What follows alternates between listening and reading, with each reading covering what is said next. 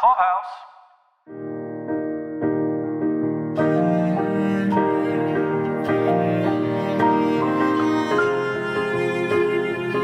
This is Paul. This is Caroline. Caroline and I would like to discuss with you, dear listeners, the eighth episode of the fifth season of NBC's This Is Us. This one was called In the Room. This is by far and away the most straightforward episode of This Is Us where they've had, they actually like injected meaningless tension in the episode to create any tension whatsoever.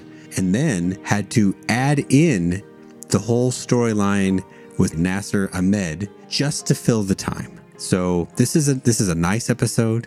It makes you feel good. It makes you even tear up a little bit in moments. There's reconciliation, which is great. But on the whole, man, it's like they had they were think they were doing everything they could to try to fill this thing up. I feel that way too. It feels like a very monotone episode for the most part. There wasn't a lot of like highs and lows. I understand that there were births, but I, I, we didn't have any tension about that because I really felt like we've already seen Kevin and Madison's twins in the future. We know they're going to be healthy. We know they're going to be okay. The adoption story with Kate was a very short lived tension moment. So, uh, how do I want to say? This felt like a filler episode in a lot of ways. You know, like we just. Important shit happened. Yeah. It did. So what's up with that? How come it while it should be a milestone episode, why does it just feel like okay? like all these kids were born, but it just feels like mm, okay. I wonder if the kind of the ghost town feeling due to COVID filming protocols had anything to do with it. Like, why would Toby and that man be in a 100% empty parking lot Right, at a hospital, especially. In a major metropolitan area? Yeah. You're right. So maybe we're feeling the the lack of energy that that typically extras bring to a scene with a lot of kind of kinetic feel of people walking around or moving or what have you. But now we have these people always having to be sort of isolated and sitting by themselves in different places, having these simple one-on-one conversations. Yeah. Or for us watching watching someone do FaceTime on TV with another character. Yeah, that's I, I feel bad because I understand these are COVID protocols, so I'm not trying to you know rip on the show, but in entertainment value, uh, watching someone watch their phone, oof, that's that's rough. Don't don't get me wrong here. The moment of Randall and Kevin's reconciliation toward the end, or I would say they're about eighty percent of the way there, probably. Uh, good enough that they could be in the same room again and not be awkward anymore. But but besides that, Okay, let's dive in because because Okay. we're hopping around a little bit too much here. So, right. who would you like to start with? Well, let's knock not, let's knock Nasir out right away. He was our Franco Harris of the season. Yes, yes. We never knew what Franco Harris was all about, did we? Um, yeah, I mean, I think we started to figure it out about halfway through. We looked at the date of 1963 and tried to do a lot of the math about whether this could be possibly Miguel's parents. You know, was this going to end up being maybe Ellie's, the birth mom's Well, I was parents going in darker. some way? Oh, where were you going? Well, I mean, aside from Franco, some of the other randos that we met were the the, crock-pot crockpot couple? people. Yeah. Mm, Mm, I see where you're going with and that. after this was done, I was kind of wanting that because, dude, I mean, is this a show that celebrates I know. random, Technology you know, scientific achievements? Yes, it's important. In, in a way, what this man accomplished, I'm looking at it now, it's called the discrete cosine transform. And without it, you would not have things like JPEGs or video compression. So there's a good chance that in order to watch This Is Us tonight, or whichever day you decide to watch it, you needed to take advantage of his technology and able to do it. And I mean, it's But fascinating. who gives a shit? Well, that's not nice. I wouldn't say who gives a shit. I would say I would say that in a scenario where we are already having to sacrifice a lot of the way that I'm sure the storyline would be shot. You know, like you were saying, the empty parking lot and stuff like that. Why would we play a game of having this layer of like, let's just celebrate this little technological advancement moment. And it's not little, it's a big deal. But that's not what this show's about. And so this is weirding me out. And maybe people can point back to other episodes and say, like, you guys are forgetting that they celebrated the invention of the bicycle or something like that. Maybe we are. Right. Maybe we are. I mean, hey, we're gonna we're no gonna more penny farthings for the Pearsons. we are going to timestamp this and say, you know, we're here in Houston, we're stuck in the middle of an ice storm, and you know, we're one of the few people who have power, and we're talking about this show, which is kind of funny. Maybe it's possible that this show has all the same amount of tension and excitement that it always has, but in comparison to our real life, it just seems awfully mundane. Because we're like, what do you mean the hospital didn't catch on fire? Like we no. just finished we just finished thawing out our pipes with hair dryers. So maybe there's there's like in a Houston, Texas. Yeah, PS. think about that, people. And we're expecting more snow, more snow. I just said tonight, which is insane. I don't They're know. off the mark. All, all those, Okay. all those other, all those other asides, at least tangentially, had something to do with the Pearsons. Except for Franco Harrison. well, at least Hey, he, Franco at least he was a Wait, Steeler. how you say it? Franco Harris. Franco Harris. Harris. There you go, But at least he was a Steeler. Okay, okay, Nasir okay. did his work in New Mexico. I really thought we were going to get somehow to Ellie and Haley's family or something. I don't I don't know. I thought we were going that direction. I was really trying to do the mental math That's a on trick. who could be that age and I have nothing. That is a trick TV has played on you to try to get you to connect everyone you see with everyone else you've already seen. no, not TV, this show. This show has always made somebody be the catalyst for someone else. You know, the old Rube Goldberg, you know, who bopped into who, whose path crossed when, and why that changed the trajectory. So, no, I don't do that all the time. But in this particular show, it's pretty odd to show someone in isolation, except for Franco. so I guess this is our Franco Harris of the of the season, perhaps. Yeah, well, that's it. I mean, Yeah. he, he he Uh, invented you know, something that came up with you know FaceTime, and, I guess that you know, good on all of us for learning something new, right? That's like a like the star just went Yeah. across our heads. Like the more you know, yeah, we, that's what we tune in for. Uh, is is educational moments. right. Well, let's get into our Pearson kiddos. Well, we could actually just notch the Wayback Machine up a little bit and talk about the cabin trip with Rebecca and Jack and that bland, obvious storyline. Wow. Okay, so you're really hating on this. Okay, so we got to dive down as to why you hate it. Well, I the, thought the it was. blandness and the obviousness I thought it was. and my high expectations for this show. I, I felt like it was not clever in the least. The idea that the kids don't want to go and Rebecca is like, I don't know, like let's just let them stay home. And then I the whole idea that Jack would be annoyed when he is just as likely to be like, man, these kids are like constantly biting at each other or whatever, you know?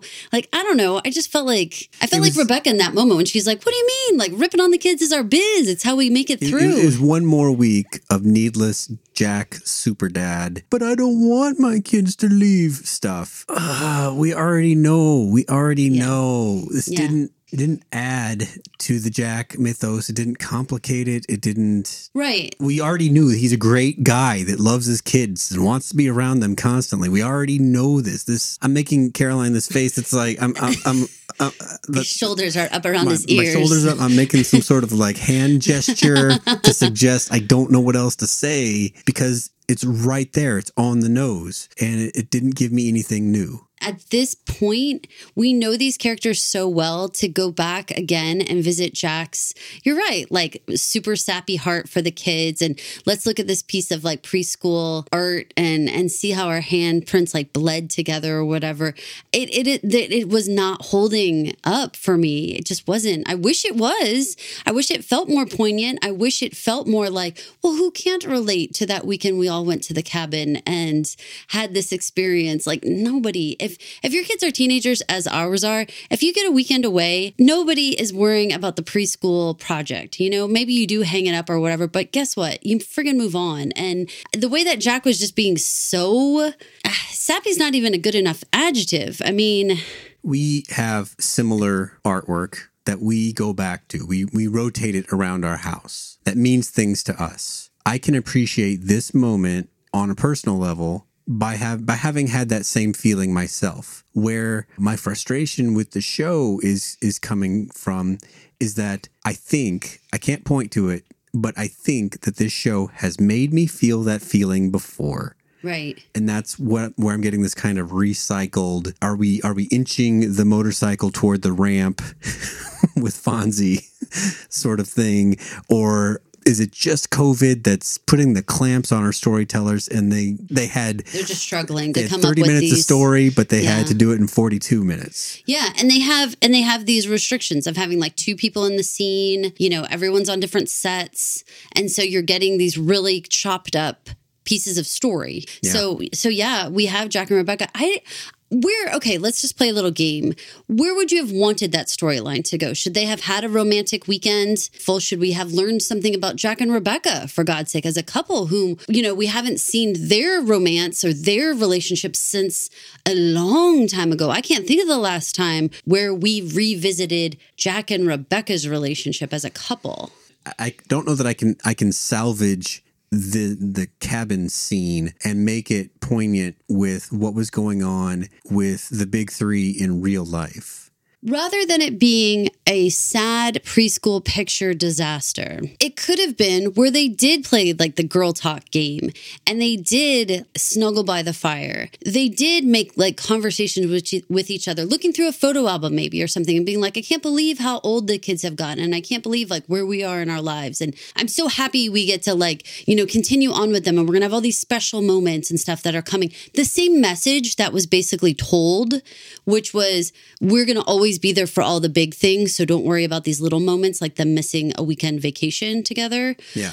The same thing could have been achieved, but we could have actually seen Jack and Rebecca as a couple connect rather than them argue. And you're right, again, putting them only in the role as mom and dad, not as a couple who is like, you know, supposedly like in love with each other and wanting, you know, wanting to have this time together. We didn't get that at all. Like their relationship was, they could have been brother and sister. and it had this fake sense of tension. As we've pointed out with the one of the big conceits of the show which is one of the big selling points which is also going to work out to be its biggest flaw is that the nonlinear storytelling jumps around and so we know how certain things come out so when we see these false bits of tension in between since we know where the train is going these bumps don't really matter I guess What it's supposed have- to tug on our heartstrings, though, right? Because you know that Jack's not going to be there for all the important things. There's that. There's that. But I think ideally, if I was if I was a fly on Dan Fogelman's desk,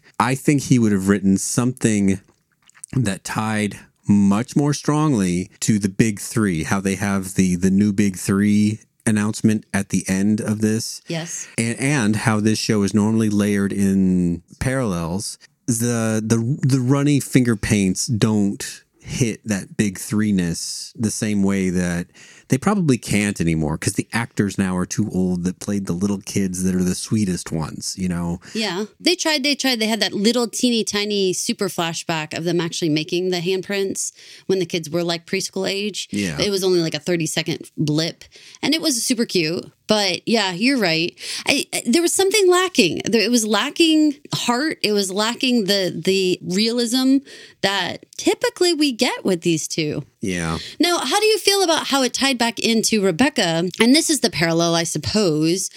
I mean, she had kind of made this promise to Jack that they would always be there for all the big moments. And so now, how it ties into now is that she's not able to be there for the births of all these babies because of COVID. You know, she's she's also having to try to explain to Miguel which this was a one time kind of thing where she said, We actually are going to acknowledge the fact that Miguel has to live in Jack's shadow and has to be like the guy who very much is second best.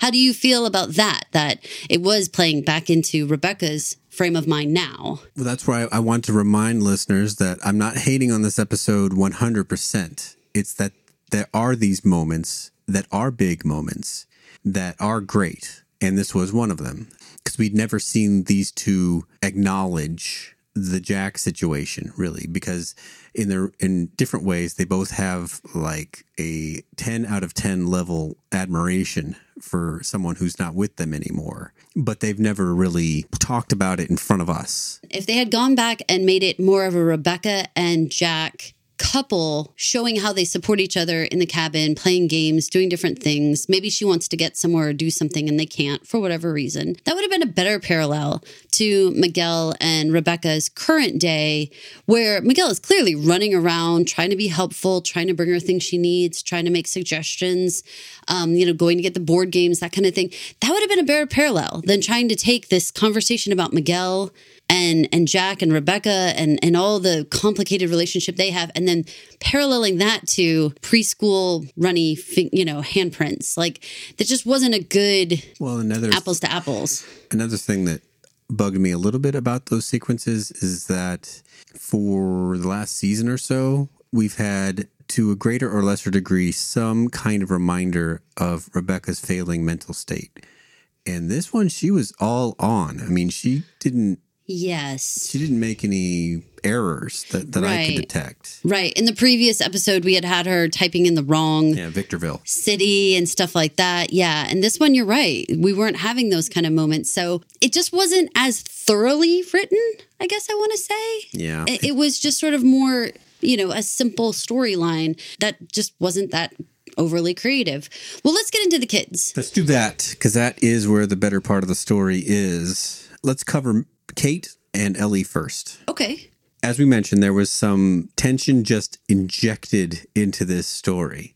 What I'm referring to is the part where Ellie at first says, that's mom. When the baby comes out, hand the baby to that woman over there. and then when the baby gets out, Ellie says, No, I'll hold the baby. And I'm going to say the tension actually started a little bit before that because when Kate gets the phone call from Toby and she's talking to Toby, Ellie looks over at her and gives her this, like, I wish you weren't fucking here face that really unnerved me. I was like, Whoa, what is that? I mean, I know she's a woman in labor, but she's like complaining. She's like, How long have we even been here? Eight hours? God, why isn't this done yet. And the way that she's like being like so snappy and everything. I, I have had three kids. I totally get it, but it seemed like a strange dynamic between the two of them. It felt uneasy. And Kate didn't seem to Kate has a lot of acknowledging someone being bitchy to her faces. There's a lot of grimacing she can do. and she didn't do that with this with Ellie. And so I'm not saying that I thought that she picked up on it necessarily right then. But as a viewer, that glance over she gives when Kate is continuing the conversation with Toby, like, well, tell me what's going on with you and stuff like that. Mm it was like a laser eyes on her. Now it mm. diffused fairly quickly, and she was sort of like, okay, okay, you know, shaking it off a little bit. And then we did have that conversation with the nurse about, like, let's be clear on who the mother is here. Did you think, and was it built up enough that she wasn't going to give the baby up? I mean, I was tricked for a second, but finally, you know, what were they going to do? What what seriously were they going to do? There, I guess there was an option there to extend this adoption story into later this season, next season, or something like that, because we never knew what really Haley's age relation to Jack was in those adult scenes. We knew that they were maybe a couple of years difference, but it's hard to place in adults, you know. Yes, I was fooled for a second, and ultimately like I like I've been saying this whole podcast, the, the tension was just it was fleeting at best. Right. Was, right. Here's the other thing that I constantly think about with this show. They are having to be protective of different groups of people when they're making the show. Ellie represents a birth mom who has decided to give up a baby at her actual delivery. Okay. If they took a storyline where our Pearson gets crushed or she's emotionally just killed by this birth mom because of the way that they do representation on the show, and they're like, this person represents blind babies and this person represents someone with an eating disorder and this person you know what i mean? Yeah. So they weren't going to tarnish i see what you're going to say here. The reputation of birth moms by making her look like she would change her mind at the last second. Because Lord knows, what if they affect a birth mom's decision to even try that route or what if they affect the possibility of actually uh, going going through with an adoption where you are in the delivery room with a birth mom are you sending the message that huh, birth moms are just going to take the baby back at the last second Yeah. then what kind of hate mail would that generate? That does put them in a precarious spot where it shackles them a little bit. But don't you see it? Don't you see that every situation, like like Deja's not a bad kid because that would make foster kids look like they were bad kids, and we can't do that. We have to protect the reputation and the dignity of the foster care system. So the system's difficult, but the kids are good kids. So like there so when you're going through that process and that protective shell that this is us puts on characters, Ellie can't be a bad person because she's a birth mom willingly give a, giving up her baby. I see what you're saying. We're not going to make that person look bad. Yeah. So that's hard, but it's true. Look around. Look at the other choices. It's William was a great guy. The biological mother was a great woman. No one has been a scumbag, right? Like literally, no one has been a scumbag. Even when they show Deja's mom, who ultimately decides to kind of leave in a kind of unceremoniously taken off, kind of in the night kind of thing. Even she, they were like, she had her reasons. Well, and she makes Let's good. not hate on her. She puts her life together after that. Exactly. Of course she does, because every choice is valid and everyone is good. right? And so I don't Right. know. I this is a difficult place to be in the writers room because not everyone is good and not everybody's choices are great. People can have their reasons and they don't work out for the main people. For Kate, I knew she was going to end up with the baby because she's the main cast and we're not going to have this situation where this specific minority group of people end up looking bad. I don't really have anything to add to that because I think you've you've hit something that I hadn't considered so fully. I mean, I knew that the show took representation very seriously and to an extent has assigned characters as representatives of various groups, but I hadn't gone through the thought experiment enough to know what you're saying, which is they're Let not going to shit on anybody. They're not going to shit on anybody, especially once they've been defined as a specific group. Let me give you a funny little weird example. So, I am covering Home Alone for our 52 weeks of Christmas podcast. And I was watching this director's commentary portion, and Chris Columbus is the director for that. Do you remember the scene where Kevin finds the picture of, of Buzz's girlfriend and goes, woof? Remember that? He's like in his bedroom and she sees this picture, and it's like a framed picture of this girl, and he goes, Yeah. oh, woof. Yeah. The thought process behind that, this was 17, no, this was however many years ago, almost two decades ago. Chris Columbus didn't want to put a, any girl's picture in that frame because he felt like, how am I going to put a real person's picture in this frame and have us all say, ooh, she's ugly. I can't do that to a person. So so he actually had a boy dress up as a girl a teen boy would not measure up to what another teen boy's idea of attractiveness pretty would be. Would be yes. Exactly. When I heard that yesterday and I was thinking about that, I was like, the lengths that some and only some, but I think this is us as one of them, will go to make sure that an actor isn't portrayed as a bad person. More specifically, a specific group of people are not cast in a bad light. I think that that's going to drive the story forward in a way that's like, is anyone ever going to be bad? You know, Zoe, who didn't want to have children, valid choice, and we love you, even though technically she pretty much broke Kevin's heart.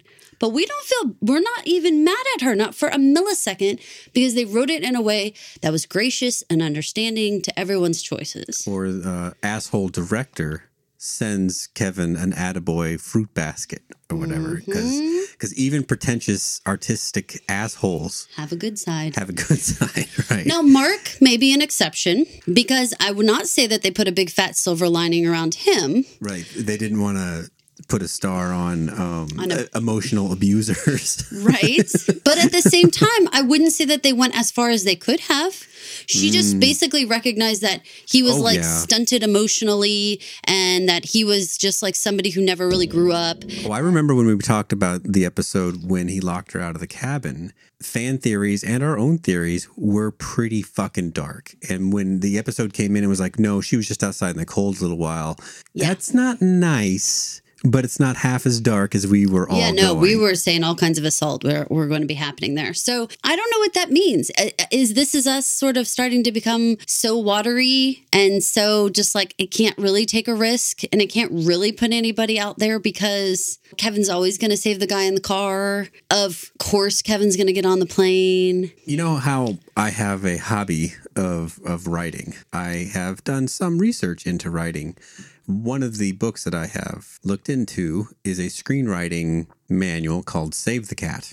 It's not exactly a how to structure your screenplay kind of story, but it's more like a how to how to adopt a tone that will make people want to see your movie. And the idea is that if you have a cat that needs saving, save the cat. you know, does that save the cat mentality work over several seasons of TV? If and you, is every single person and every single situation a cat? Because that's what it is. that's what we're looking at. It seems so like. does so what I'm trying to say is does it dilute the saving of the cat if you save everybody all the time without any real issue with the saving? Yeah, the only cat they didn't save is Jack. And, and so they're kind of riding on that one that one sacrifice. yeah. Well, that one sacrifice as being like so deep and so harsh that forever we're going to have to figure out ways to to continue to save all the rest of these cats. But here's the thing: I like the show and I like the characters and I'm invested. I understand the twists and turns that different characters have had to take. I mean, obviously, we were going to have a moment where Ellie needed to have a question mark, right? Because that's just normal. Yes. I mean, just wanting to to have a second doesn't seem like false tension to me. That seems realistic. I was surprised that she wanted to hold the baby before Kate. There were some strange missed opportunities. Like we spent so much time with Ellie there. We should have been spending more time with the anguishing Kate, who should have been worried and anxious and questioning why Ellie wanted to keep the baby. I think that we were missing scenes with her being upset and worried. And we were spending too much time being gracious with the birth mom's choice. And I think that's again, that's the whole like, who's the main cast here and whose story are we telling? This is us is beginning to be like, well, we've got to tell everyone's story and everybody has equal screen time in that way. And it's like, no, why? Kate is going to be the mom and Kate's the one we've been following for all these years. It's fine that Ellie wanted to have a moment, but shouldn't we have been highlighting Kate's response to her moment? Because we really didn't even get it. She just stepped out. You're right. Although this show has given us a lot of fairly well developed like side characters that get a lot more screen time than you would think they would. The man who helped Toby when Toby was looking for something at the hardware store, remember? And he was he was like, "I'm a very large man, and and I'm not, and I'm very upset. And do you want to be in between me and what I want?" And remember that that episode? Okay. okay.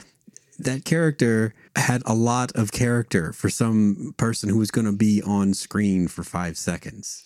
I, I, agree. And I think that they do do a good job with casting and they do a good job with dialogue to try to make those side people not seem like throwaway. And that's okay. But again, this was like they were trying to make it Kate and Ellie's birth story, hmm. but it's Kate's story of her daughter's birth. And we can pretend like it's not, and we can pretend like that, no, this is a big, huge ensemble cast, and Ellie's been a part of it, and that's part of the bigger story. Mm, no, it's been about the big three, and it's a big been about her adopting a child. And I just thought we should have spent more time on how she was feeling about her flip flop stomach was going on during will she, won't she with Ellie, because we didn't even examine that.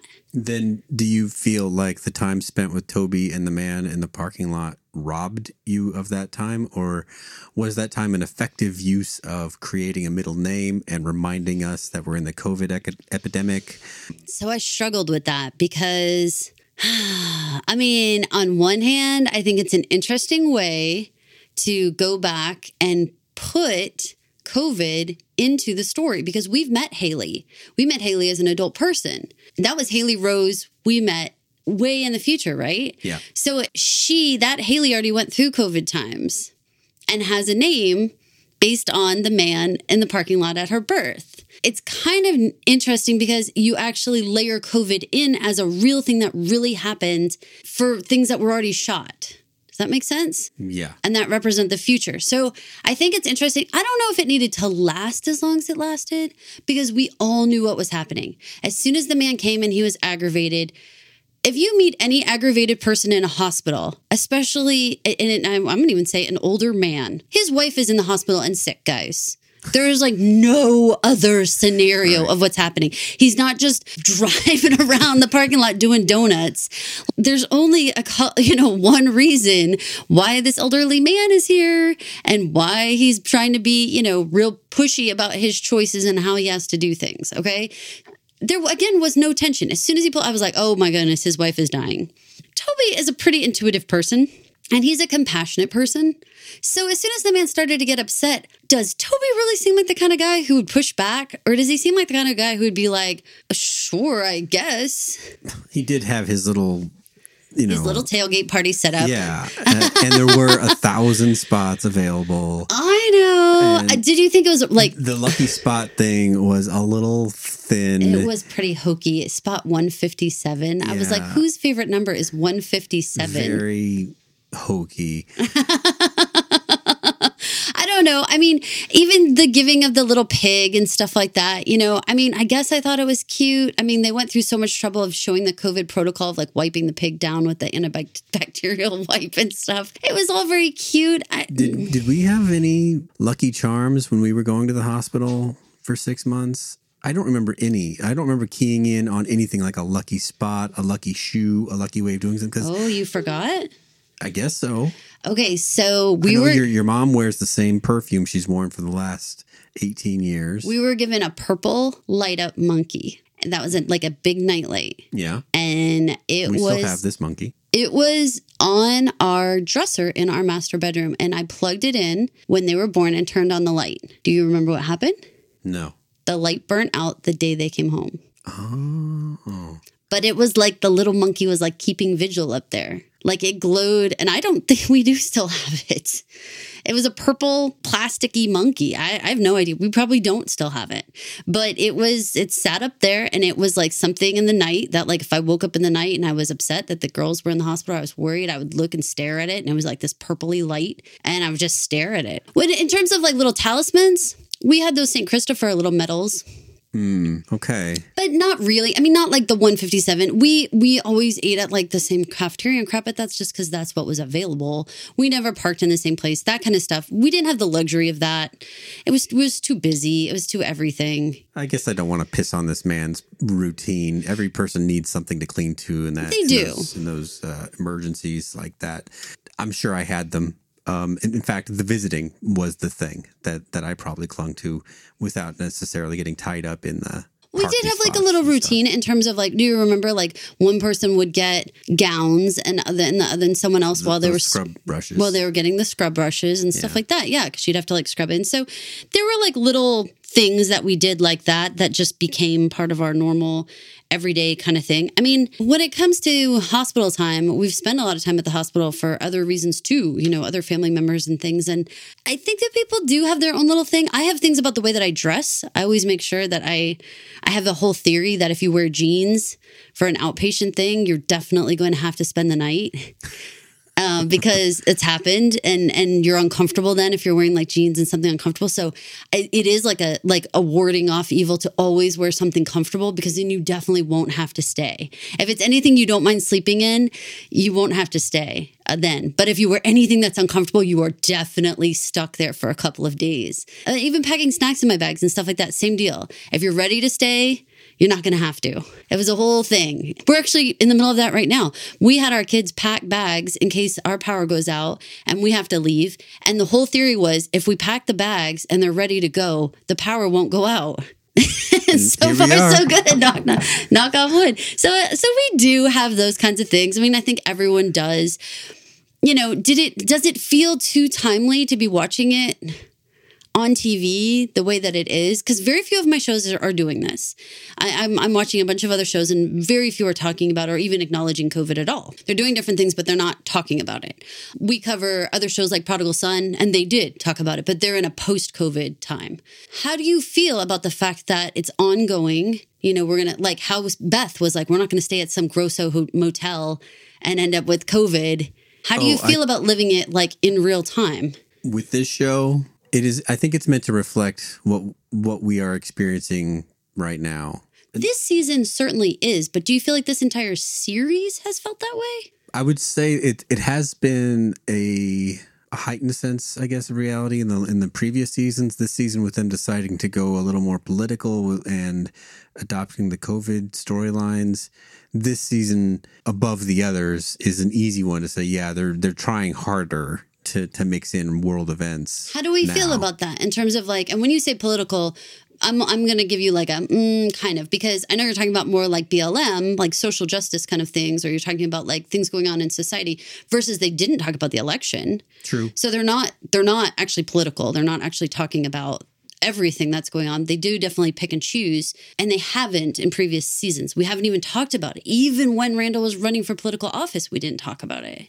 Right. I mean, we don't even really know what party he is. That's how little they, they want to talk about it. Overall, though, in the long run, it will date the show. Very much.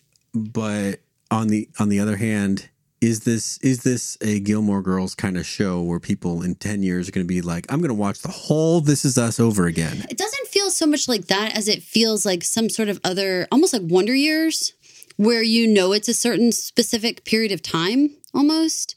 I wouldn't say that Wonder Years, I mean, obviously they were dealing with the Vietnam War and that was 100% part of the show always from day one.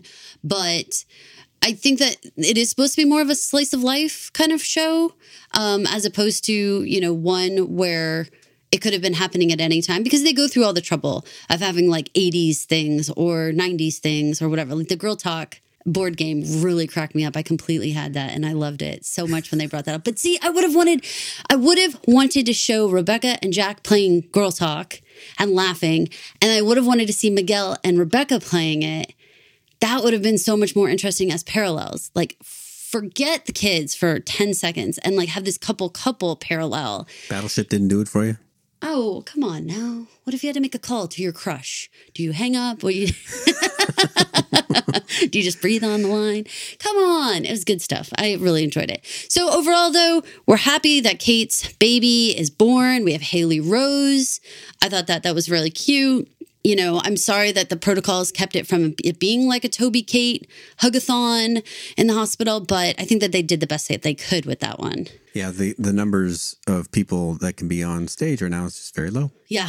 Let's talk about Kevin's storyline because, man, we just breezed past the fact that the last time we saw him, he was standing at TSA and they were not letting him in. What the heck, Paul? Like, are you okay that it completely happened off screen and we saw nothing? He just showed up and was like, that was awesome. We had a situation on our stand podcast where something similar happened. The difference was that was based on a book. So if you had read the book, you knew that they skipped about 50 pages in order in order to have a journey, have a all's well that ends well sort of uh conclusion, right? And it was hard to separate myself from the general viewing public because I knew what was supposed to be there. So I had a hard time figuring out if a new person, by that I mean someone who just turned on the show, Mm-hmm. would have been like, How did they make that leap? well, not even that. Just like, well, if the last time I saw them, they were imperiled and now they're not, then I'm just supposed to assume more or less everything was okay. I lean toward needing to know more about that story. In, in all cases, I think I lean more toward needing to know more rather than just the all's well that ends well approach to storytelling. A hundred percent. And because it was the main obstacle. It was the cliffhanger to last week. Yeah. I mean, it was, I mean, you, you just flipped, like, did your hand like a fly away little fly, you know, move at the entire challenge of him getting there. I don't necessarily need to know everything, but I would rather you show me on t- TV rather than tell me. This is not a radio show. I want to see the action on the screen. So when you just come in and expositionally have a one sentence, that TSA director, you know, sure deserves a fruit basket kind of like thank you card. Huh? What?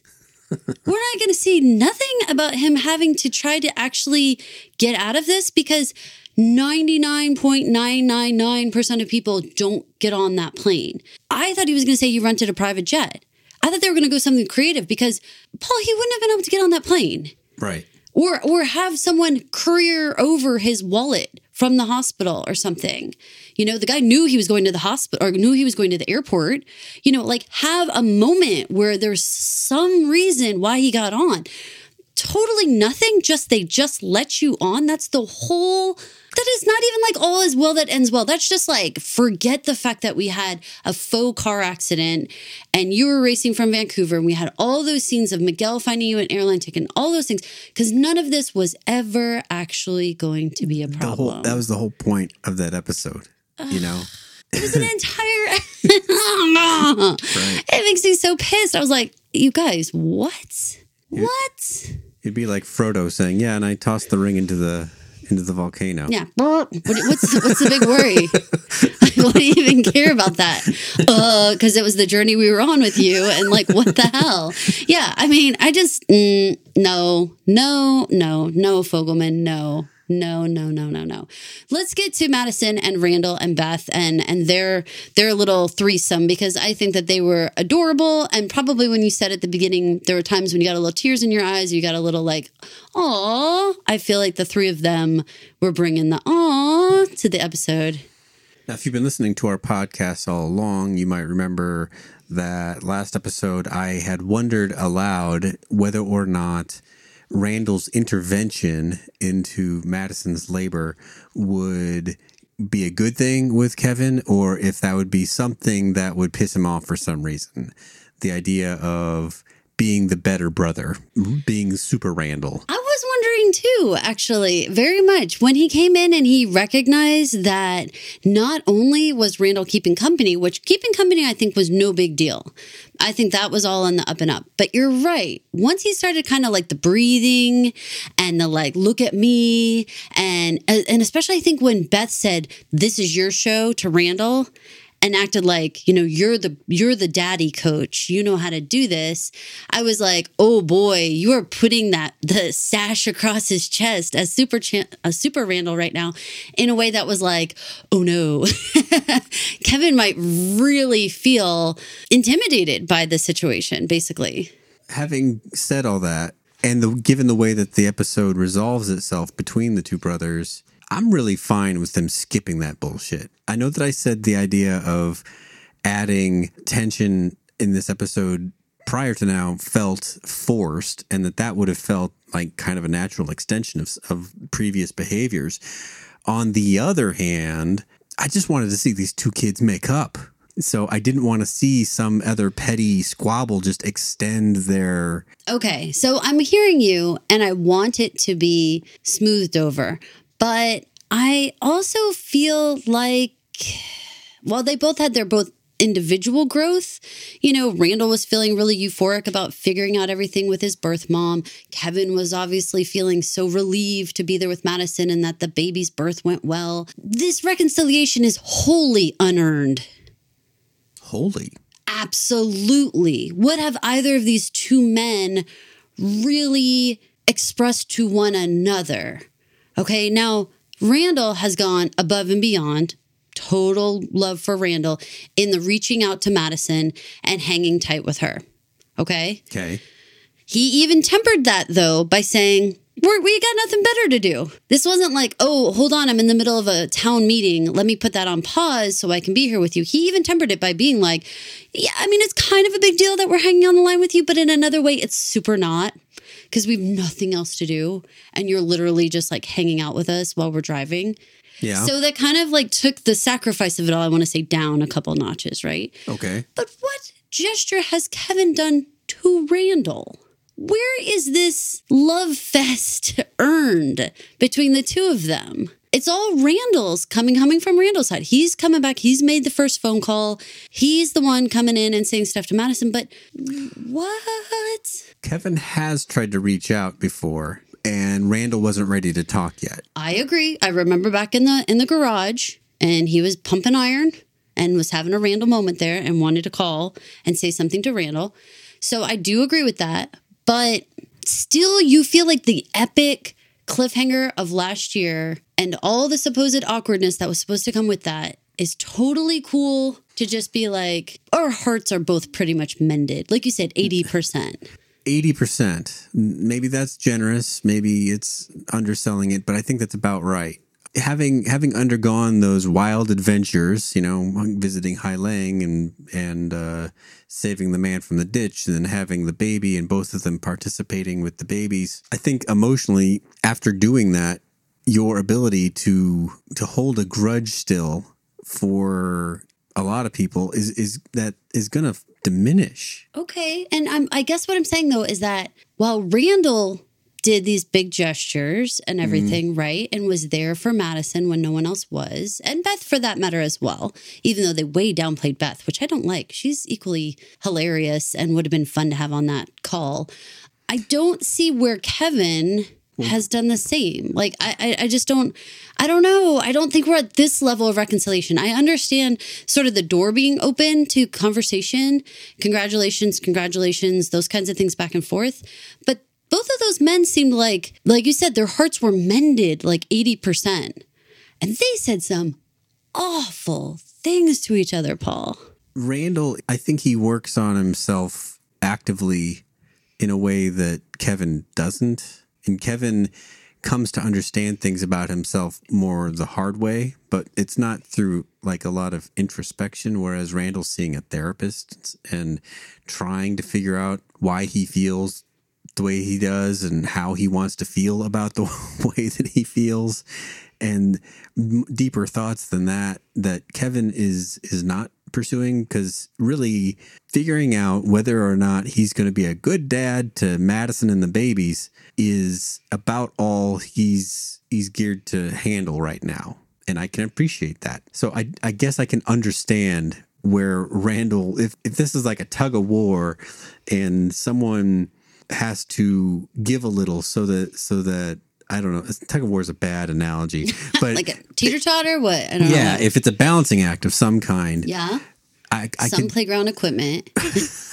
right, right. some sort of loop de loop. Yeah, yeah. Um, I could understand where one of the parties, like like uh, a mom bouncing with her kid, right on the teeter totter, Yeah, it's giving a little more than the other. got to do it if, So if they're get gonna make you. it work. Okay, I get you. And and here's the thing. This is one of those times when it's suffering from the show is suffering from telling us how bad it is and then not making the solution match the problem. So if we saw what we saw, we could have been like, okay, they both have reached out now once. Kevin's called, Randall's called. Kevin was going through something terrible. Randall stepped in. They they really came together here at the end here, and and things are, can work out. However, they have shown us those flash forwards where it seems like those two men are still not even talking to each other, which means we've got to be wrong about our flash forwards. It can't be that this fight equaled what those things are going on in that flash forward. It doesn't make sense anymore because they have diffused this fight by 80% with two didn't talk to each other phone calls and being there for Madison like this, which I'm not saying is a small thing. It is a big thing, but that's not enough to now carry into the future a decade because we know that Kevin's kids are now like 10 years old. We saw them running around. 10 years from now, they're still icy with each other over the thing they're 80% solved at this point. I think it's generally agreed that the portrayals of the elder Pearsons in the flash forwards is highly manipulative and meant to make us think that that that fight was that outcome over there that they were still angry about that. So all i'm saying is that they hyped this fight to be that 10, 10-year years from now. Yes. So if it's diffused at this point then i'm over here saying well i guess this fight wasn't as bad as i thought it was or as bad as you kept telling me it was because we're 80% done. So okay. And then i'm kind of being like well then what the hell happened in the future? Like they go through this. It's it's a little chekhov's gun ish though. You you brought this fight okay? And you're telling me it is like a life altering and they said life altering words paul. They said like i never wanted you to be my brother kind of things. Like they still got i think they still have progress to make on undoing that. Right we got 20% left. Right and the issue of the differing strategies toward rebecca's care still has 10 years to go right yes just because they can sit in the same drum circle now doesn't mean that they're going to be pounding the same rhythm. They seemed happier though. I mean, they seemed way happier. They seemed happier even at this second than they seem in the future. Well, that's because they think mom's dying today. That's Mm, they couldn't barely even like give a hug or a handshake. Do you remember those yeah, flash well, forward just a hand on the shoulder is all we get. business, man. It was icy. It's I don't know. Maybe you're right. We, we thought Rebecca, we thought Randall and Beth were getting a divorce. I didn't think that, but they tried to make it look that way. And people are guessing that Kate's dead based on those flash forwards. exactly right. So there's a lot going on. I admit. I don't know, you guys. Maybe I'm just being too twisted up because a lot, a lot of things are going on in real life for us right now. Maybe I'm like taking that on the show that I wanted more, but I wanted more. I'm so proud of Randall for doing what he did, but I almost think it was like almost a little too much for the fight that they were having. However, should he have held it against Madison and made her make her do this by herself, you know, in the delivery room to punish Kevin? Like no. So I mean, I'm glad that he like could separate them and say like, Madison, you're, you know, you're having my niece and nephew. I'm going to be there for you. I don't know that that gets to just equal Kevin and I are good now. Hmm. You know, I don't know. It's unearned, unearned, Paul. There has to be more there. Nicholas and Francis. You loving those names, Paul? Well, the Nikki feels good. It's pulling Nikki back in to this season after being absent quite a while, reminds us that he's there. Like you mentioned, he's there in the flash forwards. I think we are going to see a couple more shots of Nikki before the end of the season. It might even play into some episodes because there are fan theories about those flash forwards where seeing Nikki with a wedding band suggests different things. A, he's married. B, he's maybe pretending to be married. See, he's pretending to be Jack in those flash forwards. Who knows? But that means he has to roll back into the family with some level of comfort that he hasn't had yet. He's, he's been around them, but he finds excuses to get back away from them. yeah, them. for sure. So I mean, that was cute. I thought it was actually kind of mean and and surprising when Randall was like, "Ooh," on the Francis. And he's like, "Oh no, I know. Like we're gonna call her Franny. It's like an Yeah. it just like is like an unfortunate name we have to deal with. Like, woof! I didn't kind of expect them to kind of be so ugly like that. that was kind of not nice. I just finished The Stand, and one of the main characters is Franny. There's Francis's out there too who are going to be like, man, did this is us just basically say I have a shit name? Like that was kind of bad. I don't. Yeah. to me, Franny is not a great name. I There's a understand. chance, Francis. You've heard that before. I know there's an As it's been entire said before, trend. Lighten up, Francis. Right. Well, and there's a whole trend though to kind of those older names like Esther and hmm, So pretty. I just thought it was interesting for the show to comment on it. like I was like, oh geez, okay. So I'm glad that they're happy and healthy and the, the birth looked actually really uneventful and went smooth and everybody seems healthy and happy. I was glad that Rebecca got a chance to see all the babies. What do you think about this concept that they're the new big three and that we had a boy girl, biological set born, and an adopted baby all on the same day? The new Big Three concept follows the the way that the show is built, right? The idea of twins and another be, being born on the same day. I'm, this, it's a little different because they're not. Are they close to each other? Where's Kate? I keep losing track of Kate. Out in LA. And Madison's there too with Kevin. Yes. Okay, so they can they can pal around. Yeah. They can they can be around each Well, other. we have Jack too. We have baby Jack. you got to be born on this day. I mean, it's a re- it's a Oh. requirement to be big Big anybody. numeral. that, you see big numeral is not in his Yeah. yeah. i understand well do we need a big new new big three? I don't know. I'm not sure. I suppose so. I guess this is the patterns and cycles and everything like you were talking about. So Yeah. i guess we got to go with that. Do you have any predictions for for coming up coming attractions? Because this in many ways settled a lot of storylines. Like we don't have a lot of super loose threads hanging out there. You know, if they you're use this, laughing. What? well, if they use the same technique that they used to get Kevin, you know, cross country, yeah uh, then we'll just it'll just be like an episode where Randall will be like, "Yeah, we solved that problem. Me and Kevin, everything's good now, one hundred percent." Oh, and not, no doubt also De Niro is going to have talked to him on the phone and like he totally gets that he was having twins. And so he's back in the movie and everything's fine. Your face. what I'm confronted with as Yes. as a podcaster is that this, above all of the other episodes I've seen so far in this season, reminds me that we are working in COVID protocols and we are having the story reflect that. It's Yeah. been a little more transparent before, but now I think we saw evidence that they had to change what they wanted to do and give us less than we're used to. I think so too. So I'm really hoping that that means that moving forward, I hope that they're able to layer our stories better than they did this week because this one I understand it it was a huge huge huge milestones for everyone and yet it fell so flat for me. I was not actually super relieved that the twins were born and were healthy and everything. I was just like, okay. Like it didn't register in the excitement kind of way that it should have. I, I will try to put my finger on that for next week as to like why? Why exactly did none of these babies feel like this huge excitement? But they just didn't. And I, I'm not I'm not gonna pretend it did for me, you know?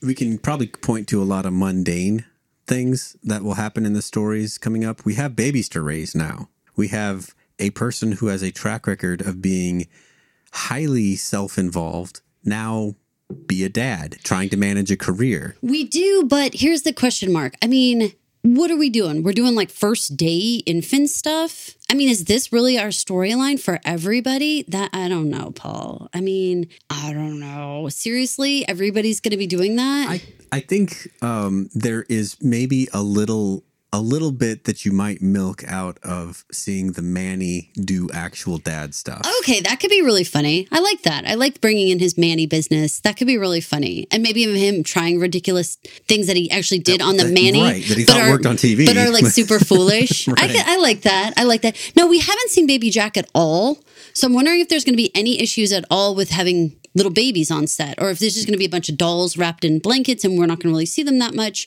I don't know how they're going to play it. Obviously, they had real babies on this, but I don't know exactly how they do it. Obvi- the- though there was a lot of like just a blanket and then just a close up on the baby's face. Right. So it could have just been their mom in a room alone with a kid. You With know, baby like puppet.